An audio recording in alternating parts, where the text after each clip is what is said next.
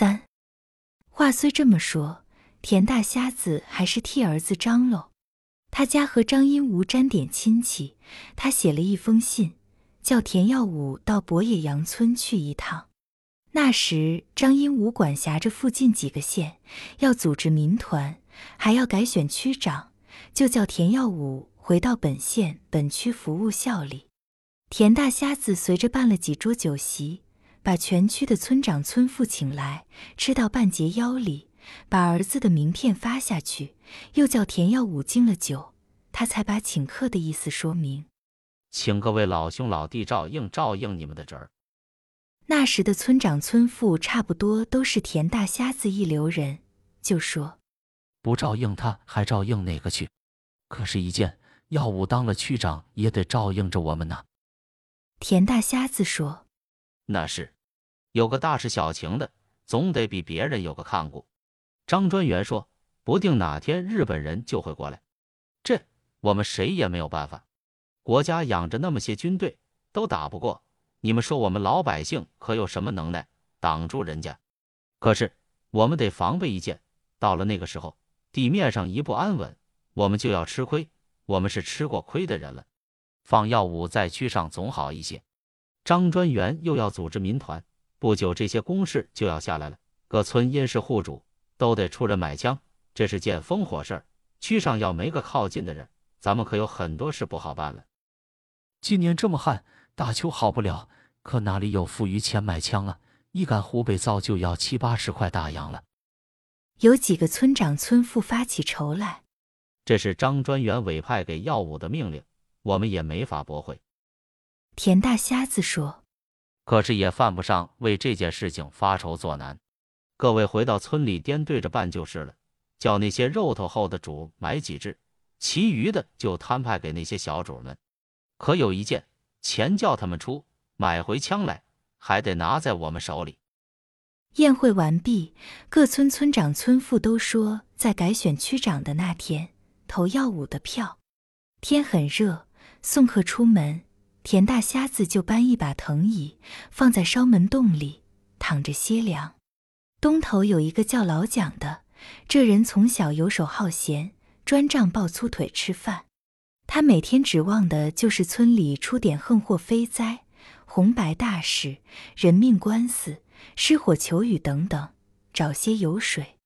这些日子天旱，农民们早早晚晚好站在村边大堤上望云彩等雨。他就过去说：“老天爷又等着子午镇的好戏看了。”农民们搭腔的很少，他们明白，就是眼下落了透雨，收成也不会好，再加上求雨唱戏花钱，穷人更是难办。老蒋正自没去，看见大班的客人们走了，就摇着蒲扇拐到这里来。他放轻脚步走到田大瞎子身边说：“我说呀，老天爷也瞎眼。”这么热天，他还不下场雨，叫你老人家凉快凉快。田大瞎子眼皮也没抬，只把翘起来的一只挂在大脚趾头上的鞋摆动摆动，半笑半骂地说：“滚蛋吧，又跑来喝我的剩酒了。叫我看呀，你还是不会享福。”老蒋说：“大地方不是有了电扇吗？怎么还不叫耀武买一把回来呀？我们也站在旁边。”跟着凉快凉快。田大瞎子不说话，老蒋就冲着他扇起扇子来。田大瞎子坐起来说：“算了，你去把管账先生的叫来，有点剩酒菜，你们一块吃了吧。”老蒋跑去把先生叫了来。田大瞎子告诉他们派款买枪的事。先生抱着大账算盘，老蒋背着钱叉，先从进西头连起，到了春儿家里。秋分和春儿正为冬天的棉衣发愁，每天从鸡叫，姐妹两个就坐在院里守着月亮纺线。天热了，就挪到土墙头的阴凉里去，拼命的拧着纺车，要在这一集里把经线全纺出来。一件又要摊派花销，秋分就说：“大秋都扔了，正南八北的钱粮还拿不起，哪里来的这些外快？”老蒋说。你说这话就有罪，咱村的收成不赖呀。谁家的收成好？秋芬问。打扮的之鼓下了一亩八斗，你砍我的脑袋。老蒋说：“别提他家。”春儿说：“那是大水车的灵验，我们了，我们这些穷人了。别说八斗，八声打出来，你砍了我的脑袋。”你可有多少地亩呀？老蒋笑了，他的多，就叫他把钱全垫出来呀。人家不是大头，他家不是大头，难道我们倒成了大头？这是全村的事，我不和你小丫头子们争吵。老蒋说：“你不拿也行，到大众面前说理去。”你们是什么大众？春儿冷笑着，还不是一个茅坑里的蛆。一个山沟里的猴，管账先生说：“你这孩子不要骂人。这次泼钱是买枪，准备着打日本。日本人过来了，武家合是一把菜刀，黑肩不许插门，谁好受得了？打日本，我拿。”春儿从腰里掏出票来，这是上级卖了布的钱，我一亩半地，合七毛二分五，给。说着扔给老蒋，这就是咱村的一大害。刺耳头，老蒋走出来，和管账先生嘟囔着：“听说山里的枪支子弹便宜，老蒋在那边又有个黑道上的朋友，写了封信，田大瞎子派芒种先去打听打听。这孩子吃的苦，受的累，此去西山一百多里地，两天一夜就能赶回来。芒种轻易不得出门，听说叫他办事，接过信来。”戴上一顶破草帽，包上两块饼子，就出发了。这时已是齐晌以后，农民们都背上大锄下地去了。走到村边，从篱笆门口望见春儿和秋芬正在葫芦架下面经步。春儿拖着线子走跳着，还挂好一边的橛子。芒种想起身上的小褂破了，就走了进来。听见脚步声，春儿转过身来，没有说话。秋芬抬头看见，就说：“起晌了，你到现在。”我求求你们。芒种笑着说：“给我堆堆这褂子。”说着把饼子放下，把褂子脱下来。什么要紧的事？你这么急？春儿停下手来问：“到山里送封信。”芒种说：“颠颠跑跑的事，就找着你了。”春儿盯着他说。没说吃着人家的饭吗？就得听人家的置换。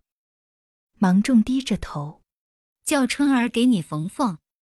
秋芬说：“他手上带着顶针。”春儿回到屋里，在针线笸箩里翻了一阵，认着针走出来，一条长长的白线贴在他凸起的胸脯上，曲卷着一直垂到脚下。他接过褂子来说：“这么糟了。”衬上点布吧，粗针大线对上点，不露着肉就行了。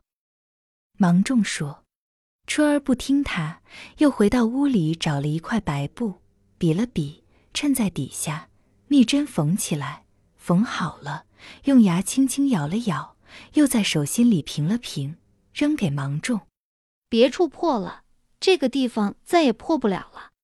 芒种穿在身上，转身到墙根水瓮那里探头一看，说：“又干了，我去担挑子水来。”秋芬说：“一会我和春儿去抬吧，叫你们当家的看见，又该说你了。”这是梯级活，他管不着。